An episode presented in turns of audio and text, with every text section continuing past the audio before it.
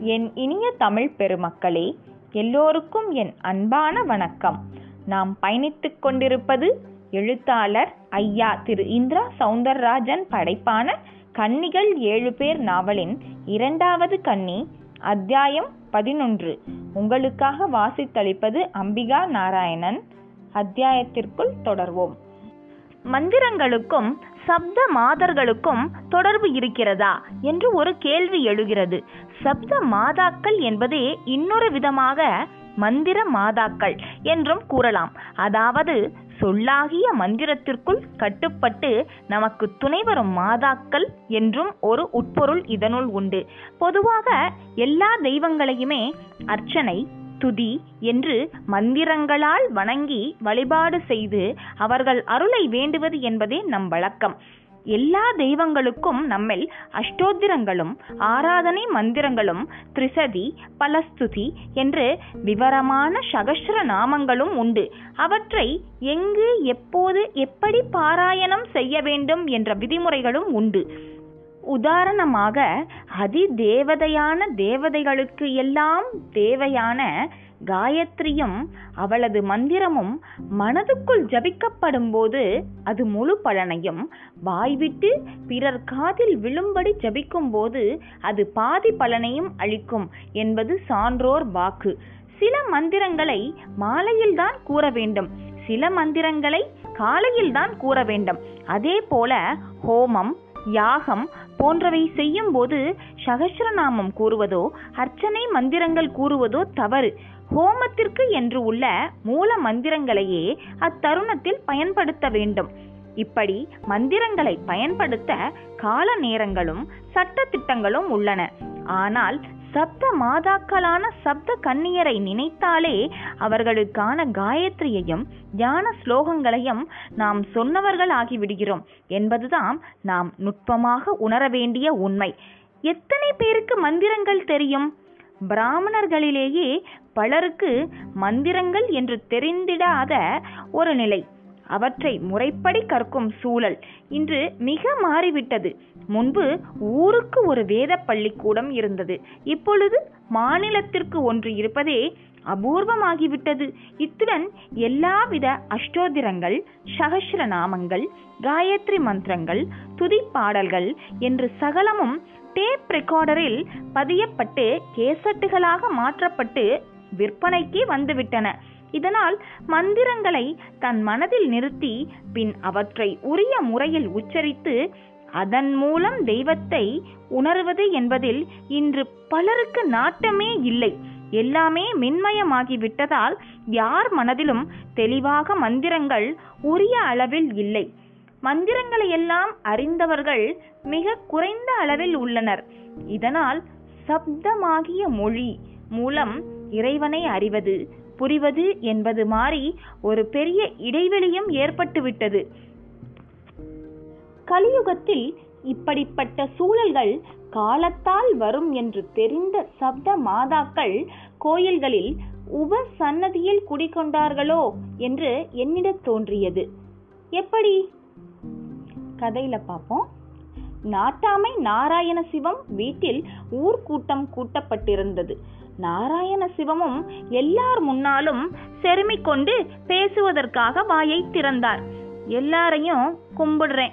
பரவாயில்ல ஊர்ல இருக்கிற அம்பட்டு ஆம்பளைகளும் பொம்பளைகளும் வந்திருக்கீங்க. எதுக்கு இப்படி உங்களை எல்லாம் கூப்பிட்டுருக்கேன்னு உங்களுக்கெல்லாம் தெரியும். ஒரு காலத்துல சீரும் சிறப்பும் பேரும் புகழுமா இருந்த ஊர் நம்ம ஊர்.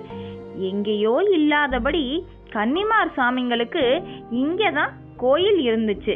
அப்பால அது இடிபட்டு சாமிங்களும் காணாம போச்சு. இந்த கதையெல்லாம் உங்க எல்லாத்துக்கும் தெரிஞ்சிருக்கும். சாமிங்க போனதோட நம்ம ஊருக்கு பிரச்சனை தீந்துச்சான்னா அதுதான் இல்லை.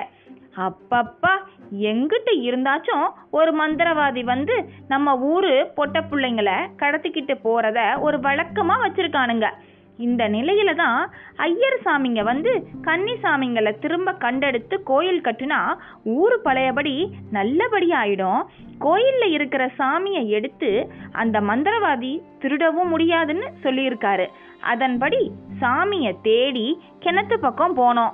ஆனால் என்ன நடந்துச்சு? நமக்கு முந்தி யாரோ அந்த கிணத்துல இருந்த சாமியை கொண்டு போயிட்டாங்க. இதில் இருந்து என்ன தெரியுதுன்னா நாம கோயில் கட்டி கன்னிமார் சாமிங்களை கும்பிட ஆசைப்படுறது யாருக்கோ பிடிக்கல. அப்படி பிடிக்காத ஆசாமி தான் நாம முந்துறதுக்கு முந்தி தான் முந்தி போய் சாமி சிலையையும் எடுத்துக்கிட்டு போயிட்டான். அவன் யாருன்னு தெரியணும். அதே சமயம் அவன் எடுத்துக்கிட்டு போன சாமி சிலையும் வந்தாகணும். நாராயண சிவம் விஸ்தாரமாக பேசி தன் விருப்பத்தை ஒரு கட்டளை போல சொல்லியும் முடித்தார். அருகிலேயே அமைதியாக அமர்ந்து கேட்டுக்கொண்டிருந்தார் பஞ்சாபகேஷ சாஸ்திரிகள். அவர் முகத்தில் ஒரு மெல்லிய ஏமாற்றம் ஒட்டிக்கொண்டிருந்தது. கூட்டத்தில் ஒருவர் எழுந்தார். என்னையா என்ன சொல்ல போற? ஒரு கேள்வி கேட்கலாமா? தாராளமா. என்ன கேட்க நினைச்சிருக்கியோ கேளு. கன்னிசாமிங்க கிணத்துக்குள்ளதான் இருந்துச்சுன்னு உங்களுக்கு எப்படி தெரியும் நாட்டாம? அடையடா முடக்க பிடிச்சவனே. சாமி சிலைங்க எங்க இருக்குன்னு சொல்றதுக்குன்னே ஒரு ஏடு இருக்குதுடா. அதை யார் எழுதுனா? இப்ப எதுக்கு உனக்கு இந்த கேள்வி? அதுதான் உண்மைன்னு கிணத்துல சிலை இருந்தது மூலமா ஊர்ஜிதம் ஆயிடுச்சு இல்லையா? அப்ப அந்த ஏட்டுல மற்ற கன்னிமார் சிலைங்க இருக்கிற இடமும் சொல்லப்பட்டிருக்கா? ஆமா ஆனா வார்த்தையில இல்லை அது என்ன ஏதுன்னு நான் இப்ப சொல்ல போறதில்லை. நான் இந்த ஊர் கூட்டத்தை கூட்டினது அதுக்காகவும் இல்லை. வேற எதுக்கு நாட்டாம? நம்மள ஒருத்தன் தான் சிலைய கிணத்துல இருந்து எடுத்து எங்கேயோ வச்சிருக்கான். அது எப்படி அவ்வளவு உறுதியா சொல்றீங்க? அது கிணத்துக்குள்ள இருக்கிற விஷயமே இப்பத்தான் தெரியும்.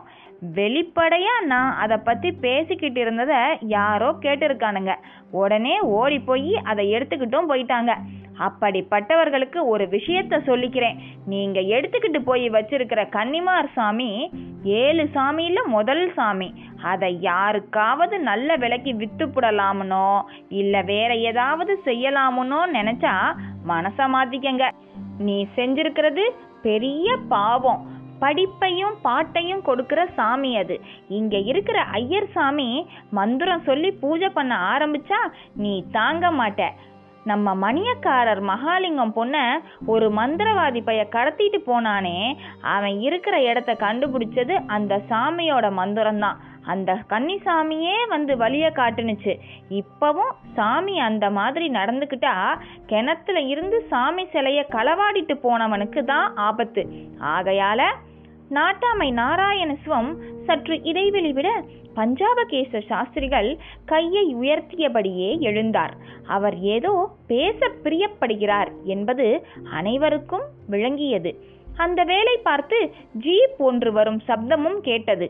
வன இலாக்கா அதிகாரியான விஸ்வநாதன் தான் வந்திருந்தார். எல்லோரும் திரும்ப அவனை ஒரு பார்வை பார்த்தனர். அவன் நாட்டாமையை பார்த்து ஒரு கும்பிடு போட அவரும் பதிலுக்கு கும்பிடு போட்டுக்கிட்டு நெருங்கி வந்தான். என்ன நாட்டாமை சார்? ஊர் கூட்டமா? என்று கேட்டான். ஆமாம் தம்பி கன்னிசாமி சில களவு போயிடுச்சு. அது பற்றி தான் பேசிக்கிட்டு இருக்கோம். நானும் அது சம்பந்தமாக பேசத்தான் வந்தேன். விஸ்வநாதன் புதிர் போட்டான். நீங்கள் என்ன பேச போறீங்க? நான் சொல்ல போகிறது ரொம்ப முக்கியமான விஷயம். உங்கள் ஊர் மலர்விழியை கடத்திக்கிட்டு போய் மாய மந்திரம்னு ஒன்றா சேர்ந்து பிடிச்சது உங்களுக்கெல்லாம் தெரியும் இல்லையா? ஊர் மக்கள் ஆமோதிப்பாக தலையை அசைத்தார்கள். ஆனா அவன் இப்ப ஜெயிலில் இல்ல. தப்பிச்சு ஓடிட்டான். விஸ்வநாதன் அப்படி சொன்னதுதான் தாமதம். கூட்டம் அப்படியே அதிர்ந்தது. அட கொடுமையே இது தெரியாம போச்சே என்ற நாட்டாமை விஸ்வநாதனை வெறித்தார். அவன் தன் மாயிலாத்தை காட்டி டிபார்ட்மெண்ட் ஆளுங்கக்கிட்டயும் காட்டிட்டான். கையில் மாயமாக பொடி மாதிரி ஏதோ ஒன்று வச்சிருக்கிறான். அதை தூவி எல்லாரையும் மயக்கம் போட வச்சுட்டு தப்பிச்சு போயிட்டான். அநேகமாக இது அவன் வேலையாத்தான் இருக்கணும். விஸ்வநாதன் முடிக்கவும் நாட்டாமை தலையை கவிழ்த்து கொண்டார். சாஸ்திரிகளுக்கோ கத்தி போய் வாள் வந்த கதையாக இருந்தது. அதனால என்ன? அந்த சாமிங்கெல்லாம் தான் ரொம்ப சக்தி வாய்ந்த சாமிங்களாச்சே. நாமெல்லாம் கோயில் கட்டி கும்பிடத்தானே அதை தேடிக்கிட்டு இருக்கோம். முன்ன எப்படி சாமி மந்திரம் சொல்லி அந்த திருட்டு பய இருக்கிற இடத்த தெரிஞ்சாரோ அதே மாதிரி இப்பவும் நம்ம ஐயரே அந்த கன்னிமார் சிலை இருக்கிற இடத்தையும் தன் மந்திரத்தாலேயே கண்டுபிடிப்பார். அப்படி அவர் கண்டுபிடிச்சா தான் அந்த சாமிங்களுக்கும் சக்தி இருக்குன்னு அர்த்தம். விஸ்வநாதன் பேச்சை கூட்டமும் அப்படியே ஏற்றுக்கொண்டது. நம்ம ஆபீசர் ஐயா சொல்லுறது சரிதான். கையில வெண்ணெய வச்சுக்கிட்டு யாராவது நெய்க்கு அலைவாங்களா என்ன? என்றார் கூட்டத்தில் இருந்த ஒருவர். சாஸ்திரிகளுக்கு தர்ம சங்கடமாகிவிட்டது. நாட்டாமை அதை கவனித்தார். சாமி நீங்க ஏதோ பேச நினைக்கிறீங்க போல இருக்கே. ஆமா தெய்வத்தோட விளையாட வேண்டாம்னு சொல்லத்தான் எழுந்தேன். சப்த மாதாக்கள் மற்ற கோயில் விக்கிரகங்களை போல கிடையாது. அவா மந்திர ஸ்வரூபமானவா அவா மொத்தம் ஏழு பேர். அந்த ஏழு பேரை பார்த்து யார் நமஸ்காரம் பண்ணுறாளோ அவா கிட்டத்தட்ட விஷ்ணு சாஸ்திரநாமம் லலிதா சாஸ்திரநாமம் சிவபுராணம் கந்த புராணம் கணபதி ஸ்தோத்திரம்னு எல்லா மந்திரங்களையும் ஒரு சேர பாராயம் பாராயணம் பண்ணினதுக்கு சமம். எல்லாருக்கும் எல்லா மந்திரங்களும் தெரிய வந்துடுதா?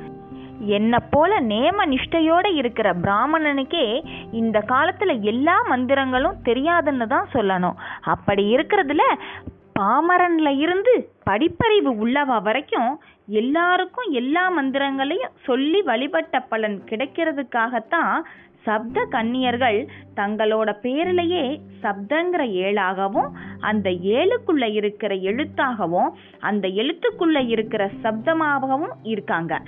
கையில் ஒரு மாத்திரை இருக்கு அதுக்குள்ளார என்ன இருக்குன்னு தெரியாது. இருந்தாலும் அதை நாம் சாப்பிட்டா அதுக்குள்ளே இருக்கிற எல்லாமும் சாப்பிட்டவாழா ஆயிடுறோம். நம்ம வியாதியும் குணமாயிடுறது. அப்படித்தான் சப்த மாதாக்களும். மற்ற தெய்வங்கள் மாதிரி இல்லை இவா. எப்படி பிள்ளையாரையும் ஆஞ்சநேயர் சுவாமியையும் எங்க வேணும்னா வச்சு வழிபாடு செய்யலாமோ அப்படித்தான் இவாளும். அந்த அம்பாளை நாம நெருங்க இவா அனுகிரகம் ரொம்ப முக்கியம். இவகிட்ட போய் நின்னுண்டா போகிறோம் இவா நம்ம எல்லாம் ரொம்ப சீக்கிரம் அந்த அம்பாள் கிட்ட கொண்டு போய் விட்டுடுவா. ஏழு பேரும் ஏழு விதமான சக்திகள் ஏழு விதமான ஞானத்தை நமக்கு தர்றவா இந்த ஏழு பேரோட பீஜாட்சர மந்திரங்களும் இவாளுக்கான காயத்ரியும் ரொம்ப ரொம்ப சக்தி வாய்ந்தது. இதை ஜபிச்சுட்டே இருந்தா அந்த மந்திர அலைகள் புறத்துல பெரிய வேலை செய்யும். நமக்கு இருக்கிற தடைகளை நீக்கி வழிகாட்டும். அப்படித்தான் வராயி ரூபத்துல வந்து வழிகாட்டினது. திரும்பவும் அது வழிகாட்டுறதுல எனக்கு எந்தவித சந்தேகமும் இல்லை. ஆனால் அப்படி அது வழிகாட்டும் போது சில தீய விளைவுகளும் ஏற்படலாம். ஏற்கனவே பல வருஷமா அவளோட விக்கிரகங்கள் பூஜை செய்யப்படாம எங்கேயோ தூக்கி போடப்பட்டிருக்கு. இதுவே பெரிய தப்பு. நமக்கு மகா பெரிய உதவி செய்ய தயாரா இருக்கிற அந்த தேவதைகளை யாரோ சில சுயநலம் உள்ள மந்திரவாதிகளுக்கு பயந்துண்டு எங்கேயோ தூக்கி வீசிட்டோம்.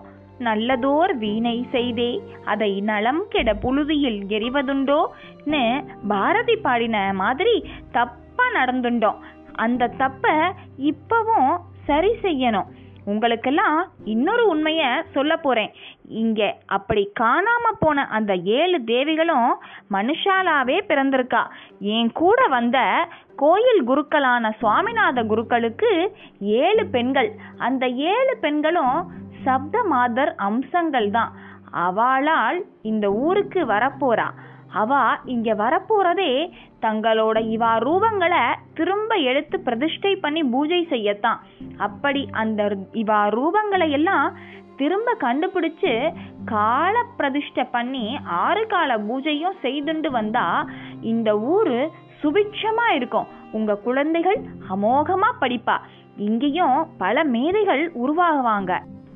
விவசாயம் சிறக்கும். காசு பணம் நிறைய வரும். யார்கிட்டையும் இல்லைங்கிற வார்த்தையே இருக்காது. எனக்கு வயது தொண்ணூறு ஆறது. இன்னும் எவ்வளவு நாள் இருப்பேன்னே எனக்கு தெரியாது. எனக்கு எந்த சுயநலமும் இல்லை. இந்த சப்த மாதா விஷயம் சுவாமிநாதன் மூலமா என் கவனத்துக்கு வந்தப்போ இதை ஒரு நல்ல காரியமா நினைச்சு நான் இதில் இறங்கினேன். உங்க கன்னிப்பட்டி சிறப்பா இருக்கணும்னு தான் பேசிட்டு இருக்கேன் அந்த சிலைய யார் எடுத்திருந்தாலும் சரி அவளுக்கு இப்ப ஒரு சந்தர்ப்பம் கொடுக்க விரும்புறேன். அதாவது இன்னைக்கு ராத்திரி ஊர் அடங்கின நிலையில அந்த விக்கிரகத்தை ஓசைப்படாம கொண்டு வந்து வச்சுடணும். நானும் இடைவிடாம அந்த அம்பாலோட காயத்ரிய ஜபிக்க போறேன். நீயா யாரும் எடுக்கல. அதை அந்த பழைய திருடன் தான் திருடி இருந்தாலும் அவன் அதை இங்க கொண்டு வந்து வச்சிடணும். அந்த அம்பாள் கொண்டு வந்து வைக்கும்படி செய்வா. அதை தொடர்ந்து அடுத்தடுத்த சிலைகளும் தேடி கண்டுபிடிக்கலாம். போனதெல்லாம் போகட்டும். இனி சத் சப்த மாதாக்களோட விளையாடாம நல்லதை செய்யுங்கோ. அந்த ஏழு மாதாக்கள் கிடைக்கிற வரையும் யாரும் ஊரை விட்டும் வெளியே போகக்கூடாது நாட்டாம. ஊர்காவல் போடணும். ஊருக்குள்ள நமக்கு தெரியாம புதுசா யாரும் வரக்கூடாது. இதெல்லாம் என் அபிப்பிராயம். இதனோடு என் பேச்சை முடிக்கிறேன். என்றார். சாஸ்திரிகள் பேசி முடித்தார். விஸ்வநாதனுக்கு அவர் பேச்சை எந்த தினசில் எடுத்துக்கொள்வது என்று தெரியவில்லை. இதனுடன் இந்த அத்தியாயத்தை நிறைவு செய்கிறேன். இதன் தொடர்ச்சியை வரும் அத்தியாயத்தில் தொடர்வோம். நன்றி வணக்கம்.